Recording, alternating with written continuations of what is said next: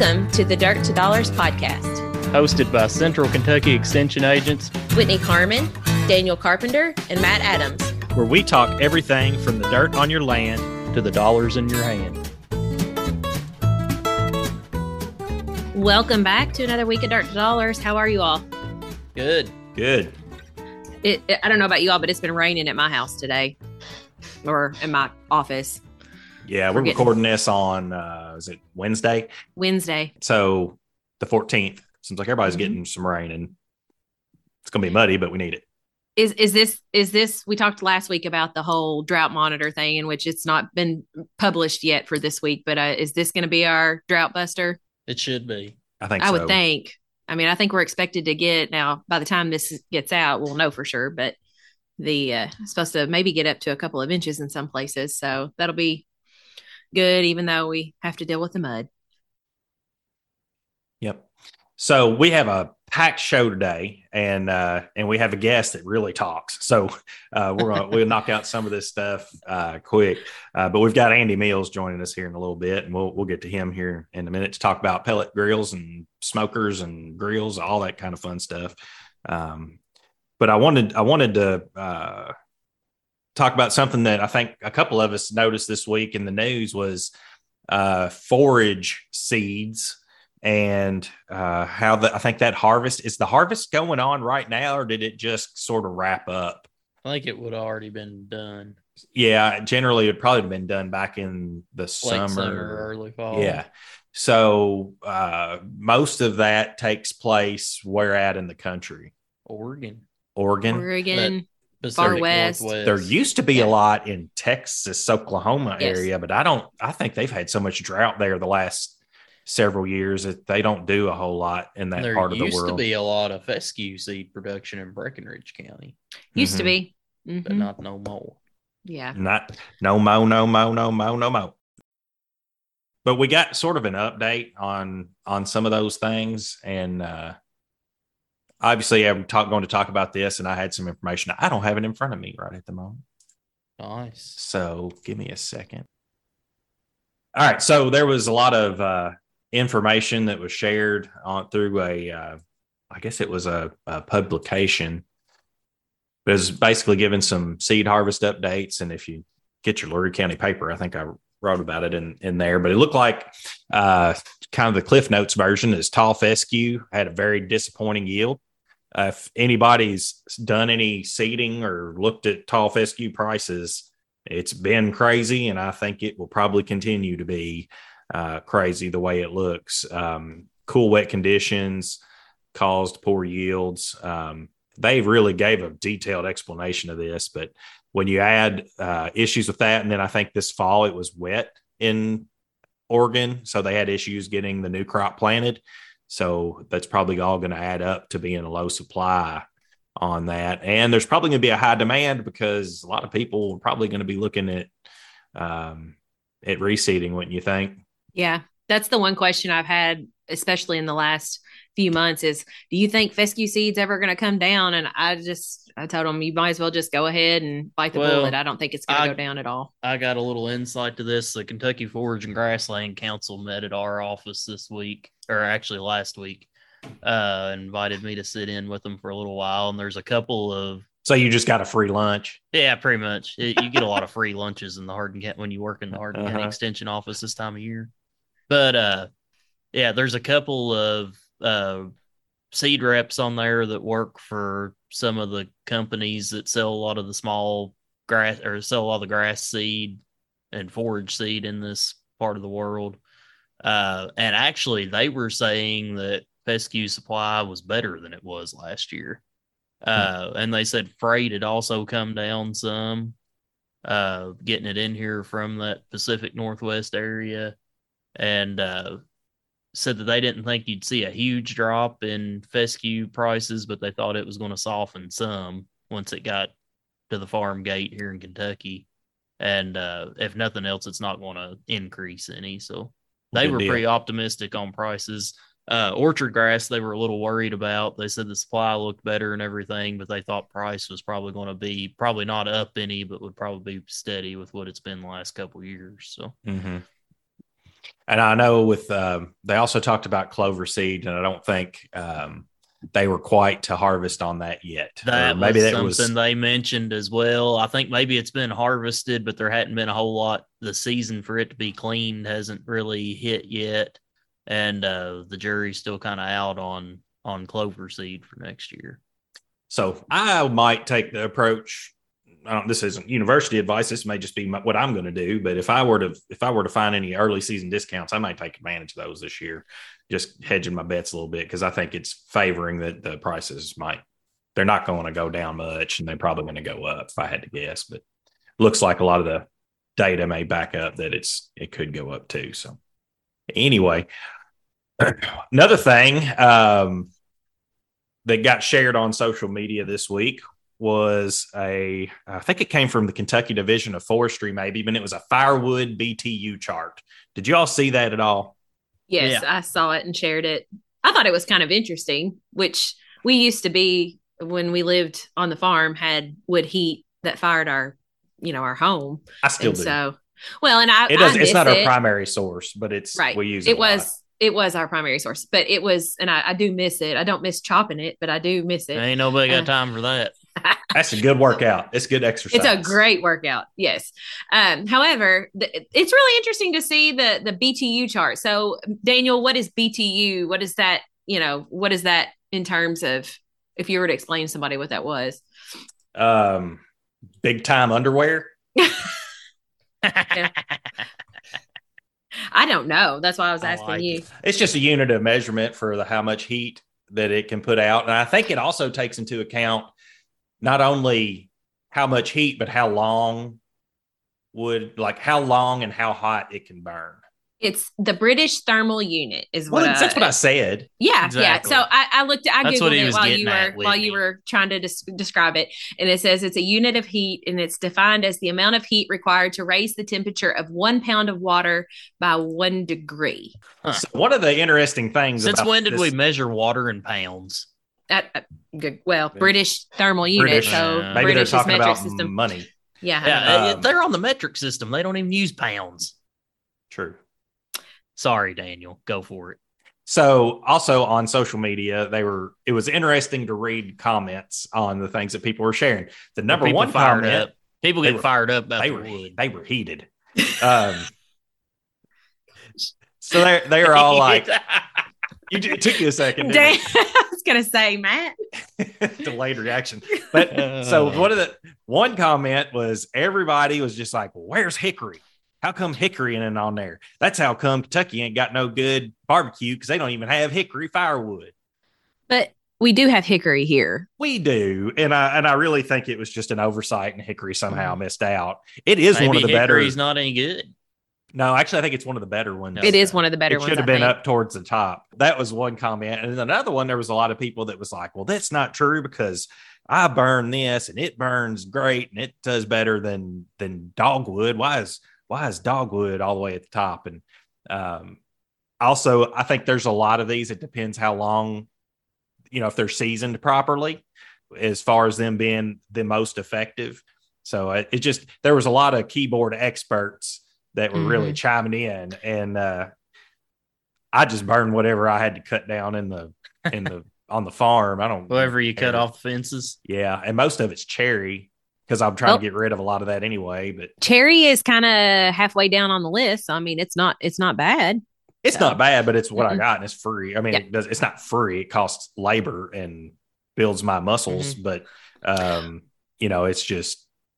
what we got a lot of. We have a bunch of locusts on that's what we would cut down on the farm, was the locust trees, because they were no fun to chop up. This is not an expert opinion, but doesn't it take a lot longer for that to season too? It does. And I know even with like white oak and Osage orange, like it takes, those are the best burning, but if to be seasoned good, they almost need to be seasoned for a couple years, really.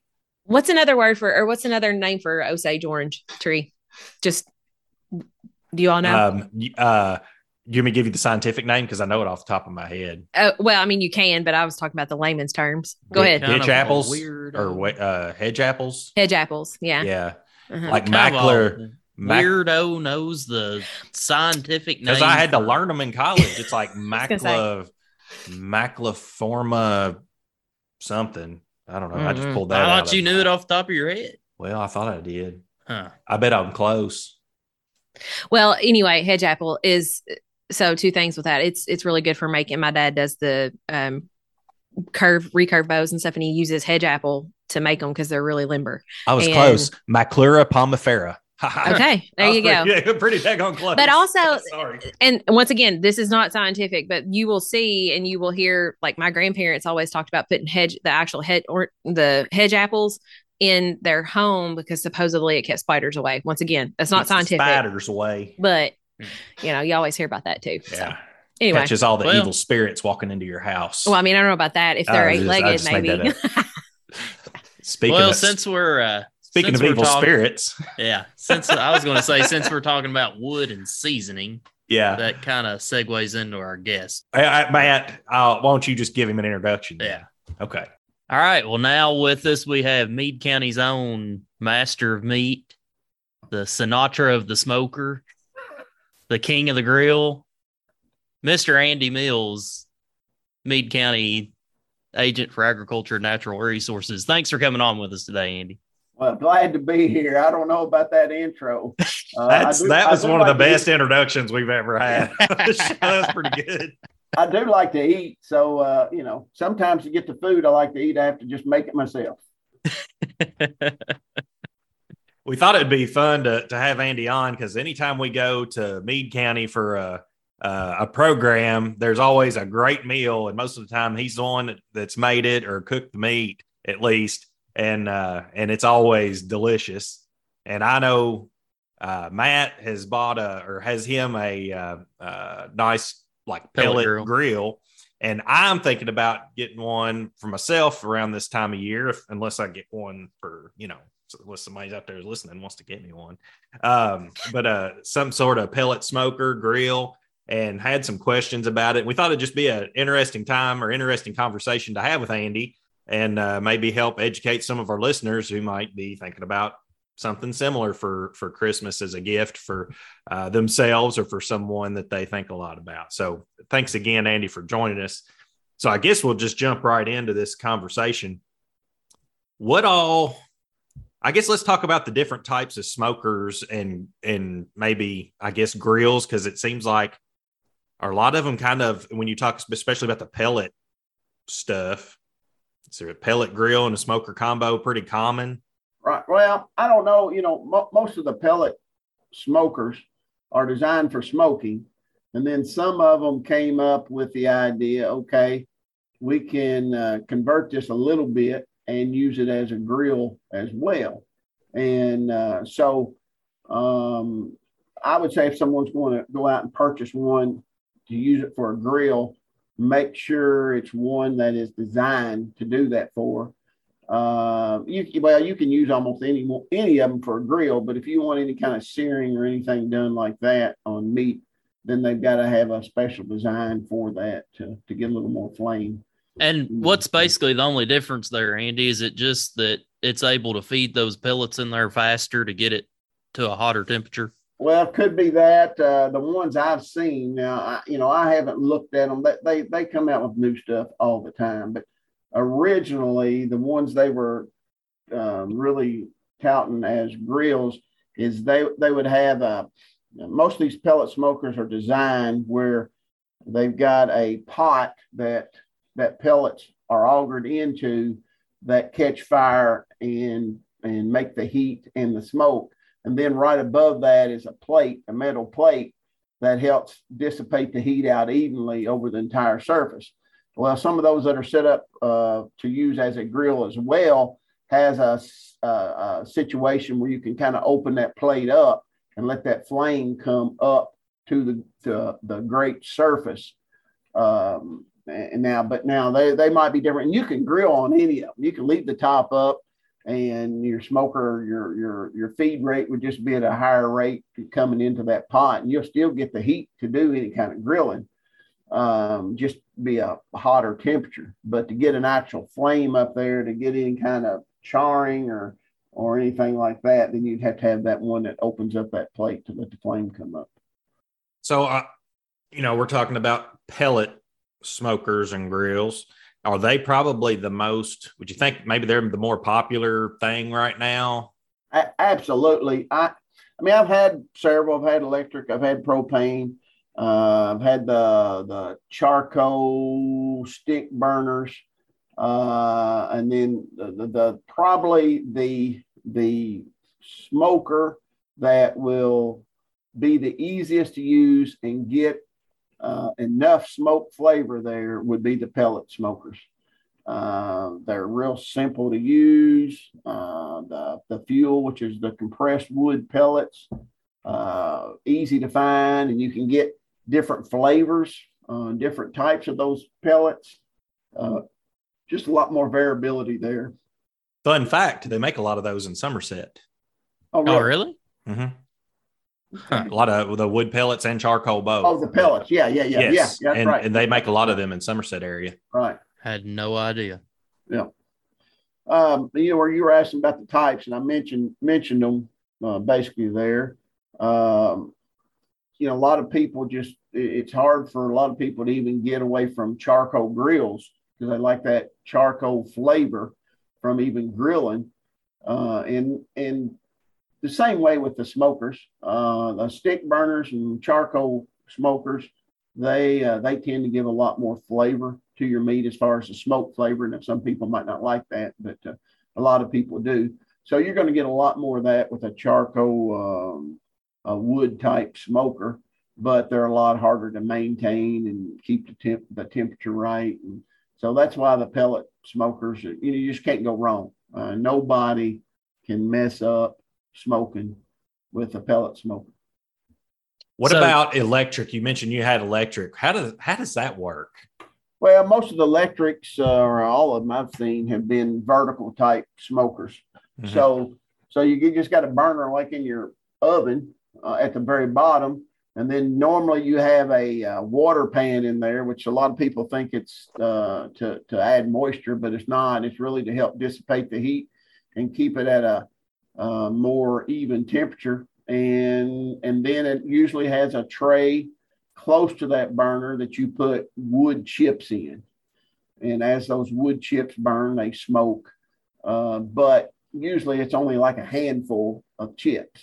Mm-hmm. And if you got 4 Boston butts on there, a handful or two of wood chips is just really not, you'll taste a little bit of smoke there if you're really trying to taste it, but it's basically an oven outdoors.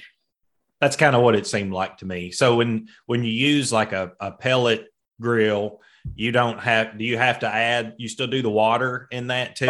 No, not necessary? No. A lot of people think you have to add moisture, and you don't. There are a lot of people, and especially in electric smokers or even in the wood smokers, oh, we gotta soak the wood. Well, which it will make the wood smolder and smoke a little more, but you don't have to do that. Yeah. So, Andy, you mentioned something earlier about, if you're going to grill to try and get that flame up and get char on the meat. I'll just personal experience here. That's one reason why we went to a pellet grill smoker, was to try and get away from that char. I know just personally, my family, we like to taste the meat and not what the flame burned on there. But yeah, it's what some people used to, a big fad there after the pellet smokers came out, and people were starting to use them as grills. But they say, I cook a good steak on there, but I want to get a little bit of char on the outside. Well, they would do a reverse sear. Okay, so they cook the meat. Right. And when they get the meat right, they go over and throw it on the grill for a couple minutes on each side, and they get that char, which is fine. But it's just one more step in a process that I want to be as convenient as possible.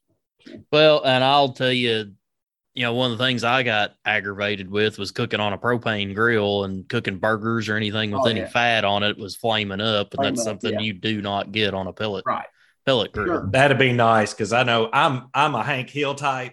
and I use my propane grill all the time. Like we cook on, I probably cook on it more than anything, but like as a family, we eat more off of that probably than any other. We probably do it, use it more than the oven really. But I'm going to tell you, Daniel, put a hamburger on a pellet grill and fix it. Best hamburger you'll ever eat. I make pretty good hamburger. I've got my grill figured out. That's why I'm a little nervous about it. You know, when you know your grill and you know the spots where you need to put stuff, like I've got this one figured out, and I'm just thinking about stepping into this new territory of doing some smoking and do maybe a pellet grill kind of thing. But no, I don't like the flaring up because I mean, you know, when you're doing a lot of burgers on there and the grease starts dripping and it's just, it can get out of hand sometimes. Yeah. And it will overcook, you know, burn parts that you just don't want and can cause some issues. So that's kind of why I was looking at heading this direction too. My biggest problem with a grill is I don't intend to, and it doesn't matter how hard I try. I was overcooking yeah. meat, you know, if I try to pull it off, all right, I'm not going to overcook it this time, pull it off. And dang, I'm just a hair undercooked or something like that. So, well, since we're talking about that, I'll go on and get into this next thing. And as I was grilling, I did realize that when I got an instant read thermometer, it changed the game. Like I was just trying to guess when stuff was done. I did have a slow temp thing that I would do sometimes, you know, that the little manual, you know, I had to wait for that stick to get all the way around. It just never seemed like it worked. But when I got a digital instant read thermometer, that was a game changer. And a lot of these pellet grills and smokers and stuff utilize that a lot, right? For sure. And if you're going to, you know, the terminology with smoking is if you're looking, you're not cooking. So if you're, you know, constantly raising up the top to check temperature, and then if you got a manual read thermometer and you got to stick it in there and wait, you know, you're losing heat because the concept of smoking, especially a slow type cook, then you're changing your temperature a lot. So instant read thermometer, raise it up, stick it in there, 5 seconds, you know, you're back out, the lid closed. So that's a must. Heck, I don't care if you're even cooking something on a skillet in a house. Instant read thermometer is the way to go. Yeah. And then they're relatively inexpensive nowadays. So. Okay. Well, I don't know. I think maybe you can buy grills that will kind of give you a live read on maybe the temperature in the grill. And then there's also thermometers that you can put in the meat to give you instant read on that. Like you could look at from your phone. Is that a pretty common thing that they use these with? That's really common nowadays. And probably, I'm guessing probably half the smokers now, pellet smokers now, that's probably almost becoming a standard feature because the consumers are kind of demanding that now. But without that feature on your smoker, you can get the thermometers set up that way. And I think I was talking with y'all earlier. I've got one that actually has 4 different probes you can hook into it. So if you're doing multiple pieces of meat, like smoking several Boston butts for a big family gathering or a meeting or something like that, then you can have a probe in each one of the pieces of meat. And because sometimes, for instance, you might buy meat, a lot of times Boston butts, if you go to Boone's or someplace like that, they'll come in a 2-pack.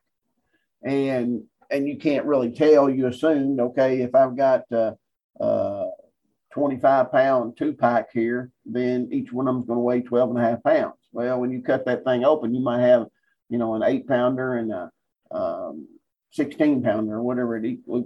Now, all of a sudden, you got 2 pieces of meat that are going to cook a little bit differently. So it's great to have some of those Wi-Fi, at least Bluetooth type thermometers, so you don't have to open up that top all the time. You can just stick a probe in and leave it and get the reading as you cook.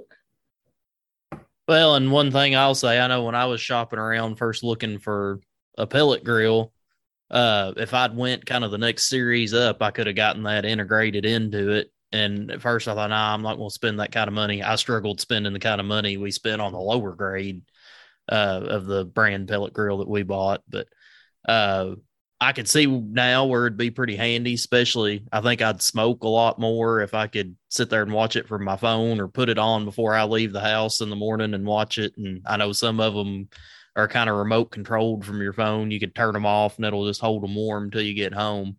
Yeah. I could see where that could be an option that would be nice, especially if your office or your place that you're working is a pretty good drive from home, and you can't just run home and check something or run home and pull something off the smoker. So just something to keep in mind there. Right. Hey, you guys, since you all touted this as kind of maybe something you can get Christmas gift wise, according to my wife, it's December 14th. So if you buy anything now, it's last minute. I'm thinking 15th is when you start shopping. Yeah, that's right. That's so, right. Just a quick, I think a quick thing on going over different types of smokers. We mentioned some, but really you can go even further and say you've got offset type, vertical type, and then you've got the Kamado ceramic type smokers. Is that like the Green Egg things? Yeah, Green Egg. And I have not used one of those, and I know people that have them and love them. And yeah, I may have owned one of those if they weren't so expensive early on. My biggest problem with those is one, the weight. You know, they're very heavy and hard to move around. And second, the cooking area is not very big on those. So you're just getting them for your family. It's, you know, it's just a handful of fuel, wood, charcoal, whatever, and those things will hold and cook forever. So I think they're a good option for some people. And so really it leaves the vertical, which could be barrel type or square type, where the heating element is at the bottom and the heat goes straight up to your cooking surfaces, or the offset type, which you'll have most pellet smokers, when I say most of them, a lot of them are started out as an offset type, and then a lot of stick burners are offset type, where you got a firebox over to the side, and either the heat is distributed from the side down a chamber, or it's dissipated out with some type of metal covering. You know, it's almost a coin toss. There's pros and cons with all of them, but to me now they're making a lot more vertical smokers, these bigger companies, and I think that makes a lot more sense. You don't have to maybe use as much space, and you get a little more evenness on the heat. So that's to me. And then on brands and expense, you can spend anywhere from $300 or $400 up to $3,000 or $4,000. And a lot of that is depend on the electronic portion of it, and then the thickness of insulation, the thickness of metal and thickness of insulation in them. If you're going to do a lot of low and slow, long cooks, and then a more insulated type smoker is the way to go. But I mean, I've seen lots of good results with cheap smokers, you know, going to Walmart and buying a Pit Boss. I mean, as a matter of fact, I was looking at one the other day at Walmart, a Pit Boss that had a vertical upright smoker with a griddle right beside it. I thought, man, that's the perfect thing right there. So I can't highly recommend one over the other, unless if you're one of these that want to throw it on there and not come back until you know it's supposed to be done, and the pellet smoker is the way to go. So one thing I was curious about, so I'm used to using a propane grill, and then looking at doing like stuff with wood pellets. What about the fuel, like the fuel cost? Is it pretty similar as far as like if you're, you know, using propane to cook something, or do you get about the same heat per unit, I guess, from pellets? I would say propane is going to be cheaper, but propane is going to be a lot like the electric smokers. You're not going to get near the smoke flavor, because you have to do those pretty much the same way with the little wood chips. The pellet smokers really aren't that expensive. $20 bag of pellets will probably, I don't know, depending on the temperature outside when you're smoking, but you know, you can probably get 20 hours of smoke time out of a 20 pound bag of pellets. If you're doing a lot of long, slow stuff, if you're going to do a lot of grilling like Matt, and where you might have to have the temperature up a lot higher, then you know, right, you're probably only going to get half that amount. Well, so yeah, when I grill on mine, I run it at 425, yeah, which is basically wide open. Yeah. And I feel like we're getting about the same amount of cook time as far as that goes out of a bag of pellets that we were a tank of propane is pretty close. And what's a propane refill now? Is it about $20? Yeah, around that.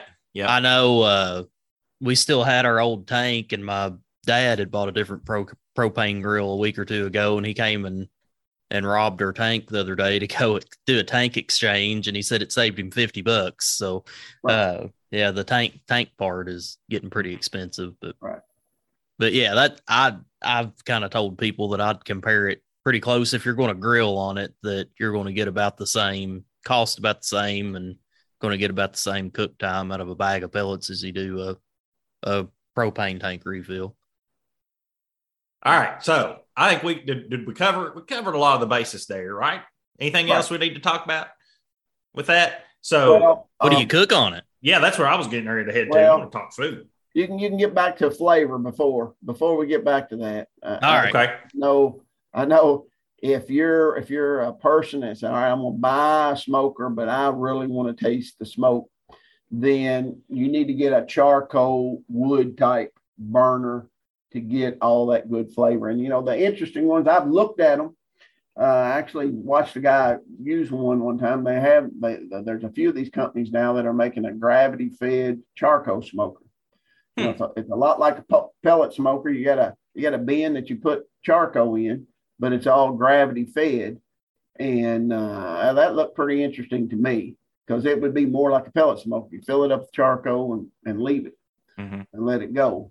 Whereas a normal charcoal stick smoker, usually you've got to manage it. You know, you're going to run out of your fuel and heat every 2 or 3 hours, depending on the insulation. You know, you might, if you got a really nice one, you might get 6 or 7 hours out of your firebox. But most of the time, every 2 or 3 hours for these lesser expensive, smaller smokers, if you're getting a charcoal or stick burner type. So it you know, you're going to give up a little bit of flavor if you go with the pellet smoker, but a lot less management there. All right, I just thought of another question. I need to know, what is a smoke ring? Okay, smoke ring is that thing that people who are unfamiliar with it, when they cut it open, they say, "Oh no, this meat's not done because it's pink." Okay, so the smoke ring is from the outside going in. Pellet smokers, if you really look, you can find a smoke ring in some of it, and it'll be very thin.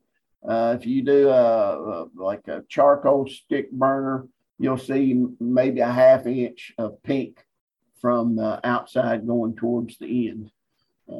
And it's in the outside is called the bark. So you go from the bark in. The pink part there is the smoke ring. Gotcha. All right. So what's your favorite thing? Like, what's your favorite meat to smoke? I can't really say I got a favorite. Probably what I've done the most are Boston butts, just because you almost can't go wrong on them. And it's what we like to eat, you know, pulled pork. If you get the right kind of rub, the right kind of flavoring, rub them down, throw them on the smoker, and depending on how you want to cook them, there's a fast smoke method that you can cook a 8-9 pounder in 6 hours, or I like to do the slow cook and 12, 14 hours later, pull them off. And that's another thing you got to do on smokers, depending on what cooking method you're going to. You got to manage your time, you know. If you're wanting to eat Boston butt at 6 p.m., and then you got to adjust your time. And next thing you know, you're thinking, golly, I got to throw this thing on the smoker at 11 p.m. at night. I'm usually in bed by then or something like that. So if somebody's new and like getting them a grill for Christmas, is Boston buck kind of a good thing to try out first? Oh, absolutely. Absolutely. That could be one of your first things. And then another easy thing to try, which is faster, is a whole chicken. And I like to spatchcock a chicken and spatchcock. Watch your language. I don't know.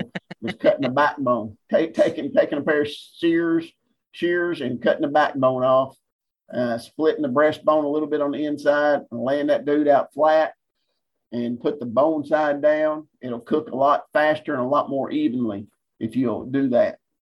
So and another reason on our pellet grill before. I've never done one myself. It's simple to do, easy to do, and a great way to do chicken. There's no other way that I'll cook a chicken anymore.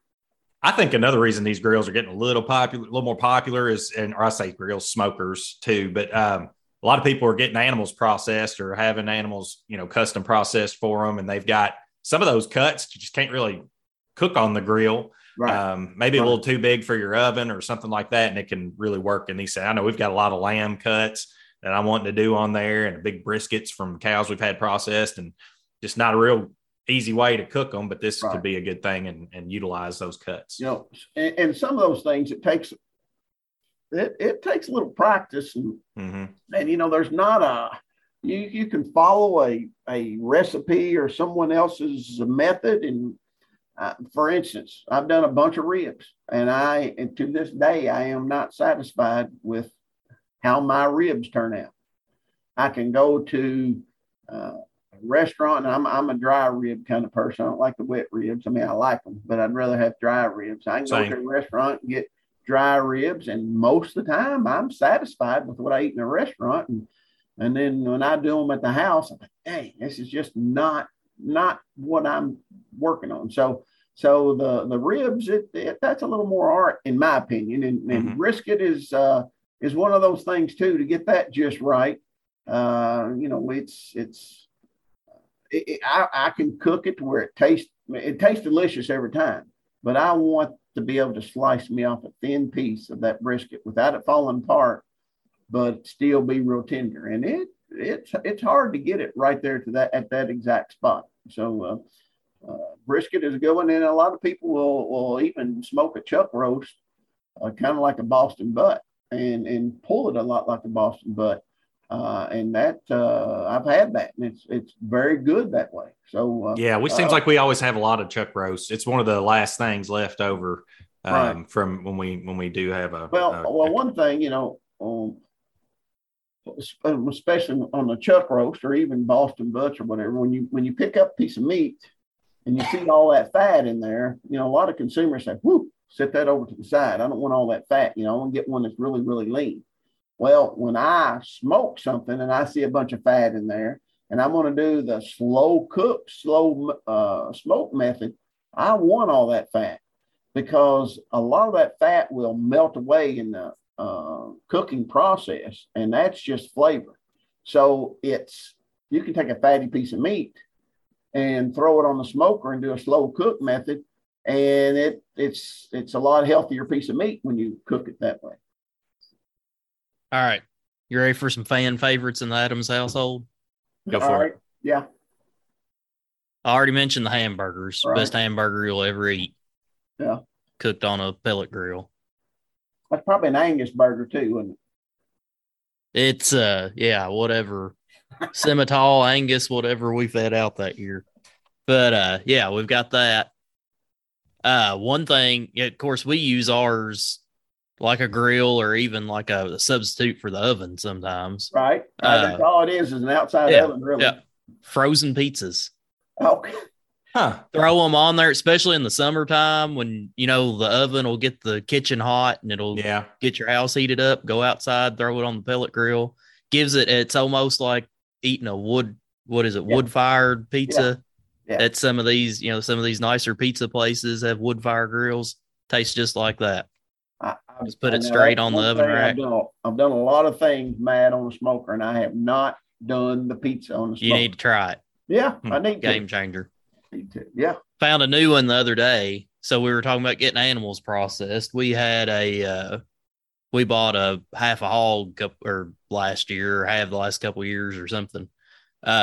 end up with a lot of, I call it bacon, but technically it's not bacon, I guess. It's sliced pork belly because it's not cured usually when you get it processed. Right. So really, if you go in just fried up like you would real bacon, it's not going to taste the same. Right. Yeah. So threw some of that on the smoker the other night. We made like BLTs and bacon sandwiches and stuff. Best bacon I've ever ate in my life. It's got kind of that crispy finish on the outside, but then you bit into it and it was still chewy on the inside, had that smoke flavor. Perfect. I have to take a food break. Perfect. Hey, well, since you brought that up, I'll go ahead and mention this website that I use just constantly. How to Barbecue Right with Malcolm Reed, and tons of recipes. And since you brought that up, Matt, you know, one of his recipes, or I think he's got multiple ones in there, is pork belly. And cubing that up, and it's just almost like a dang candy snack treat. And that pork belly is the way to go. So I can see that your pork bacon being more, the pork belly being really good. It was delicious, but I highly recommend anybody, especially Brandy. You can't go wrong. And this Malcolm Reed has videos. He has the recipes, the cook time, how to prepare the meat before you go on the smoker, because that can be an important thing. Is preparing the meat prior to smoking it as well. The real question, Andy, is have you smoked a whole hog like he's holding in this picture when you pull this website up? I have not tried that. You know, my family will eat anything I cook except wild game. They're just not crazy about wild game, and I think it's more of a mental thing than anything else. So I know if I threw a whole hog on there and they saw the head and feet of the hog, they would just really... it really turned them off.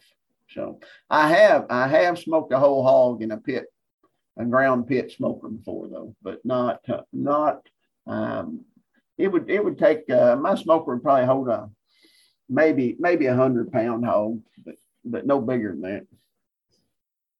Well, I just kind of lost track of time because we were really getting going there. We talked for 30 minutes about smokers.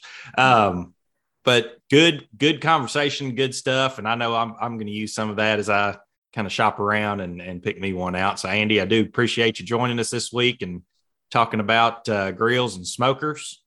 And have yourself a merry little Christmas. Well, thank you. Thank you. Y'all the same way. Now I'm going to go home and throw something on the smoker. I'm hungry. I'll be over there in a little while.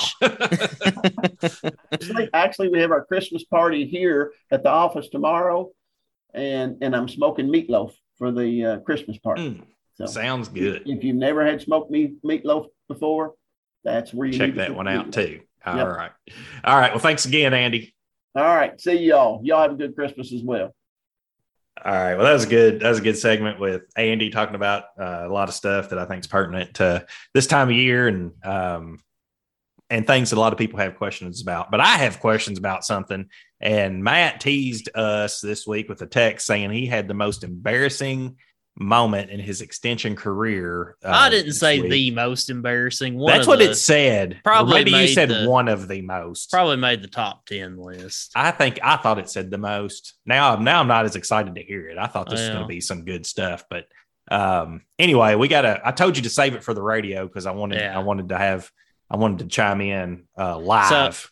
So we've already established that if you work at the Hardin County Extension office this time of year, that I didn't get lunch out of this deal. They invited me for lunch, but I had too much else going on, and including a 4-hour-long district board meeting before, which may explain why my brain was a little fried when I went into this meeting and pulled this move. But anyway, the our plant and soil science specialists all get together once a year, and they've been doing it the last few years here at the Hardin County office. Just we get a lot of groups like that because it's we're basically right at halfway in between Lexington and Princeton to bring them from the east and the west. So I'm sitting in this meeting, and they're asking me questions about stuff going on in Hardin County. They just kind of want an update about stuff that's going on in this area, and we're talking about get on some some water issues and water quality issues. And you all know, a lot of our listeners probably don't know because he doesn't necessarily work with the public around here a whole lot, but Brad Lee is a kind of our water quality guy. Anybody that lives in that works in a larger, not metropolitan, but you know, a larger population area works with him because he works a lot with watershed protection in those areas. C4, is that a thing? Is it like C4 right. water, MS4? I thought it was MS4, I thought. Yeah, MS4, that's right. Yeah, yeah. C4 is dynamite or something. Yeah. I was going to say that. So, maybe at Fort Knox. A little more backstory, you know, we've just came out of the whole COVID deal, and a lot of people have changed their looks during COVID. And they don't look the same that they did before. And I probably don't either. I know I packed on a few pounds and whatnot. So anyway, so I'm sitting there and I make a comment about something with a watershed issue. And I look straight at this guy and I say, Brad, if you drove by and looked at that, you'd probably stroke out or be sick to your stomach or something. And the guy just kind of smiles and nods at me and plays along. Okay, yeah, I made a personal connection there with this specialist, right? We talked about this. Well, we get on 10 or 15 minutes down into the conversation, and I noticed out of the corner of my eye, there's a guy sitting away from everybody else, and he's got a mask on, and he's back in the kind of in the corner of the room, and I didn't really pay attention to who it was. And this guy pipes up and starts asking questions. And I turn around and look, and I recognize the voice, and it's Brad Lee. And so it goes into my head that, well, if that's Brad Lee, who's this other guy? And I turn around and it hits me. It's Bob Pierce, the tobacco specialist, who has grown his hair out a little bit, grown out a little bit of a beard like Brad Lee has, and it is uncanny how much they look alike. Especially when you can't see Brad Lee's face and he's in the room. So. That and Bob Pierce is like, he's been around since, you know, forever. Yes, so yes. And he went along with it is the funny part. So I don't know if he thought that I just got his name messed up and called him Brad instead of Bob at least you're in the bees, right? You know, yeah. Disappointed. That wasn't as good as you thought it was. I thought there was going to be some kind of clothing malfunction or something like that. Look, not that bad. Not that bad. I would still be embarrassed. Things like that happen to me, and I'm mortified for you. Like, it's secondhand embarrassment for you. So, and there's a lot of people in the room. Cringe. A lot of people in the room that probably never caught it. That probably honestly were checked out, and not paying attention, and just didn't. Yeah, they were never just like, "Oh, Matt Adams is talking. Let me check my email." Pretty much. See what TikToks are out there today. Yeah. One of those things and I'm the world's worst about, I'll look at somebody and call them the wrong name, but it's like calling Bob Brad or something like that.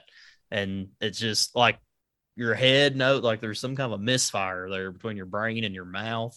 Like, you know what you're trying to say and you say the wrong thing. Mm-hmm. This was completely intentional. I was 100% on my game. I thought I was talking to Brad. All right. So we only got a few minutes left. Anything about Yellowstone this week? I don't remember. I finally watched much about it. Nothing to write home about. It last night. Okay. Yeah. I mean, cattle drives. A guy dies. Oh, spoiler. I called that the episode. I knew it was. I knew when he chimed in the episode before. I was like, "You watch, he's gonna die." Yes, so, and you know, really hurt. It's the Cowboy Way, and so it was. You know, it was just the perfect. Yeah, I didn't watch that one. Yeah, that's good. Remember that one?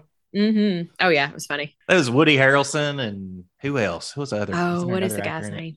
There's a bunch of actors. That one scene with the cow and he lets it go. We just need to stop. On radio. So I've got a theory though. Yeah.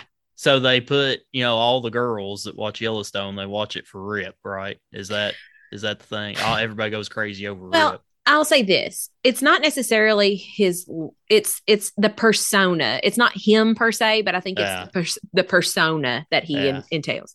I think they tried to put Beth on there so the guys would all go crazy over Beth and be watching for Beth. And she's just too crazy that people, they're not into it. So then they had to bring in Lainey Wilson. That's why all the guys are going to keep watching Yellowstone now. We'll see. It was Kiefer Sutherland in Cowboy Way, by the way. That's it. Yep. Yep. You all have a song? I got one. It just hit me. What? How about Earl Thomas Conley, Fire and Smoke? That'd be a good one too. We'll see. We'll see what he's got. That'll work. Y'all got anything else? Nope. All right. Well, we will see you all next week. All right.